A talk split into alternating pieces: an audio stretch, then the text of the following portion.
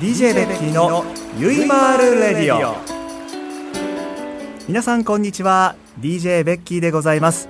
さて第2回目の DJ ベッキーのゆいまーるレディオ始まりましたが、えー、今日はですね3月の20日日曜日です、えー、私人生の中で歩行者天国というものをまだ2度ぐらいしか経験したことがなくてその第1回目がちょうど銀座の歩行者天国。そして今日この2回目が秋葉原の歩行者天国。なんか駅も人多いなーなんて思っていたらですねやっぱりその歩行者天国の人の流れがそのまま駅の方に流れてきていてこんなにも日曜日の秋葉原って人が多いんだ。しかも多国籍。な国からの秋葉原に来られてるんですね。そしてゲームショップ、えー、それからアイドルのフィギュア屋さんなんかにも長蛇の列ができておりましたけどもそれを横目に見ながら私はこのスタジオに来たわけなんですけれども実はですねそのスタジオに来る途中にちょっとしたトラブルがあったんです。何のトラブルでしょうか？絶対分かりませんよこれ。私の人生の中でこの東京に出てきてから10年間経ったんですがもう何回このトラブルに巻き込まれたかわからないというぐらいの1回でした。それはエンディングでお話をしたいと思います。ということで私 DJ ベッキーのゆいまーるレディオ第2回目スタートです。この番組はインブレあすいませんすいません。この番組はもう一回いきますね。この番組はインブルームレコードの提供でお送りいたします。ボコ神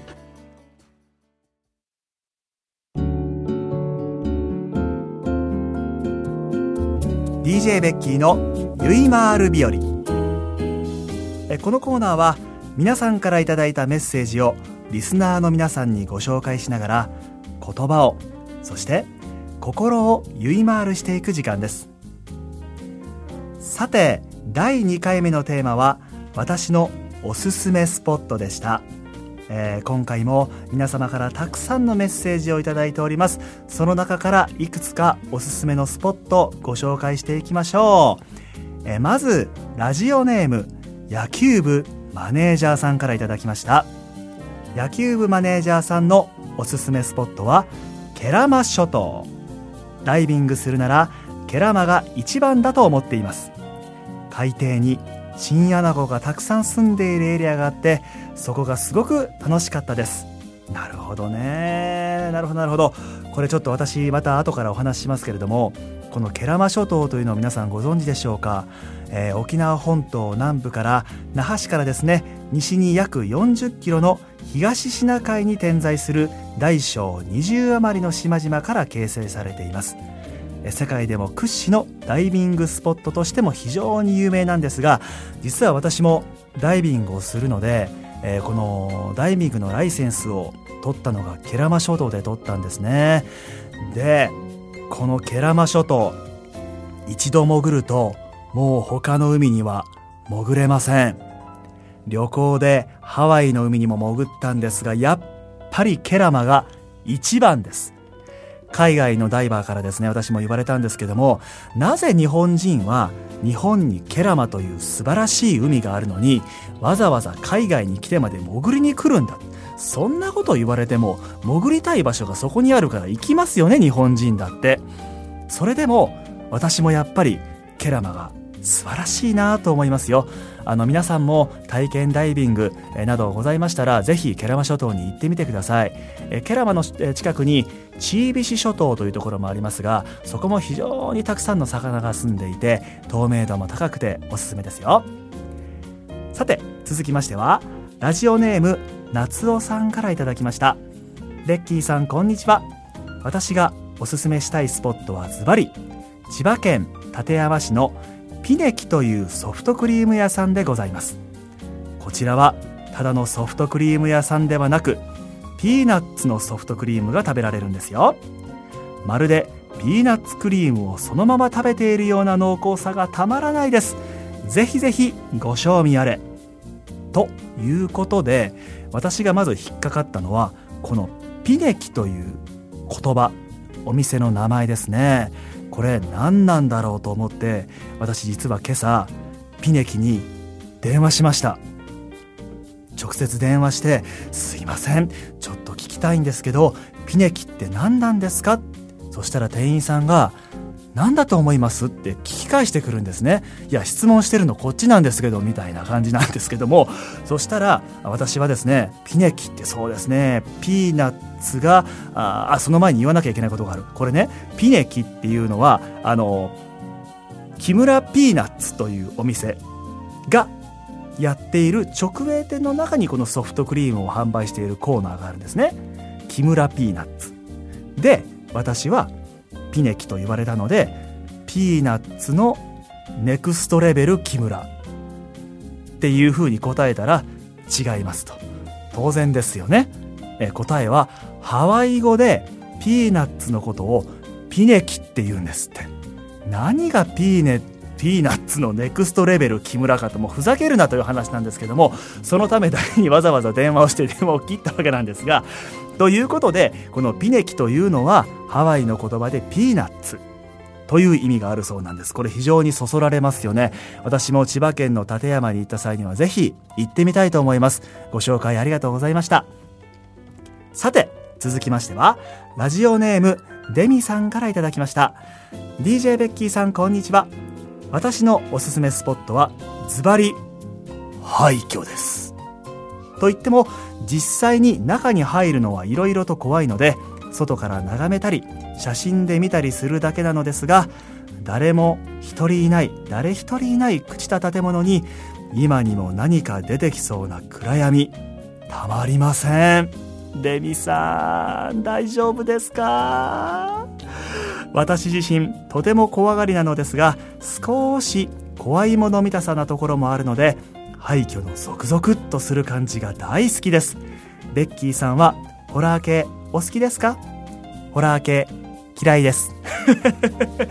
あのですね私実は遊園地それからまあテーマパークなどにもホラー系のアトラクションだったりとかあとお化け屋敷ありますよね。私絶対に入りません。どんなに言われても絶対に入らない理由があって私人一倍霊感が強いんです。実は小学生の時にも何度か見たことがあるんです。でこのお化けの話って見たことある人しかなかなか信じてくれないんですけども私どうもね連れて帰ってきちゃうんですよねそういうものをね。なので極力行きたくないので、えー、お化け屋敷には入らないようにしてます。でお化け屋敷内に仮に入ったとしてもずっと目を閉じてます。それでいいじゃない。ね、そういうこともありかなと思ったりもしてるんですけれども、まあ、ホラー系は私は苦手なんです。さてということで次のおはがきに行きたいと思いますがラジオネームアメノコさんからいただきました、え DJ ベッキーさんこんにちは。さて私がおすすめするスポットは東西のテーマパーク。と言いたいところですが実はその間の三重県の伊勢志摩です。ここにはまず某テーマパークがありスペイン料理を堪能することができます。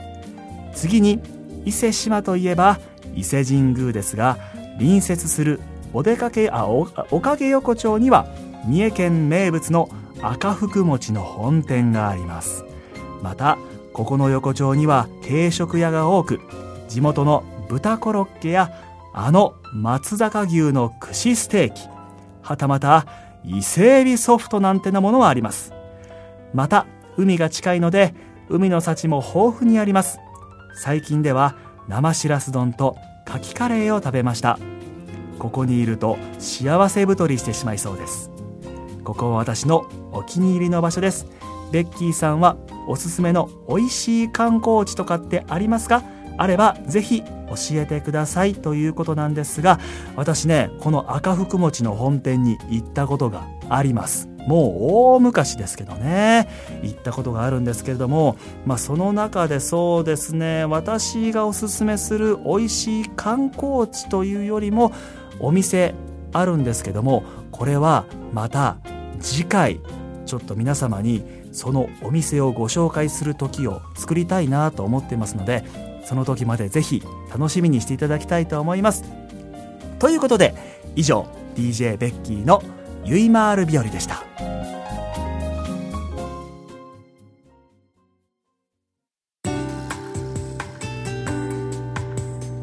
さて DJ ベッキーのゆいまーるレディオそろそろエンディングのお時間でございました。エンディングのお時間ですね。エンディングのお時間でございましたおかしいですよね。エンディングのお時間でございます。ね、私は一体何を言ってるんでしょうか。第2回目でちょっと緊張感が抜けてるわけではないんですよ。緊張してるんですよ。緊張してるからオープニングの提供も噛むんですね。これが DJ ベッキーの醍醐味でございます。さて、そんなこんなで、えー、第3回目、第4回目の、えー、テーマをここで改めてご紹介いたしましょう。え次回のテーマはまず1つ目は心に残っているあの言葉。もしくは辛い時悩んでいる時に私に力をくれるあの言葉。このどちらか一つを選んでメッセージを送っていただければと思います。そしてもう一つのテーマはスペシャルゲストです。まだ未定でございますがあの方に登場していただきたいと思います。ということで私 DJ ベッキーのゆいまーるレディオこれにて終了でございます。ここまでのお相手はさてここから今日の事件トラブルを皆様にご紹介したいと思いますよ。私東京駅で職務質問されました。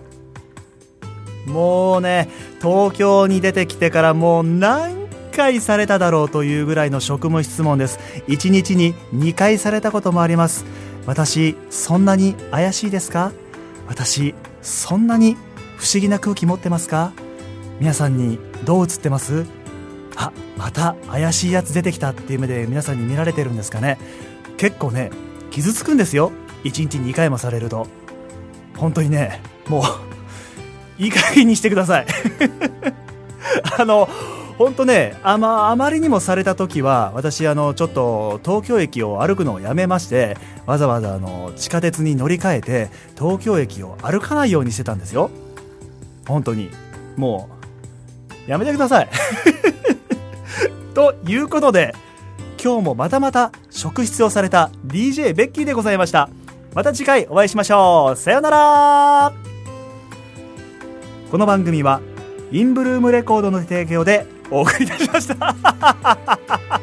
もう今日ダメだ。さよなら。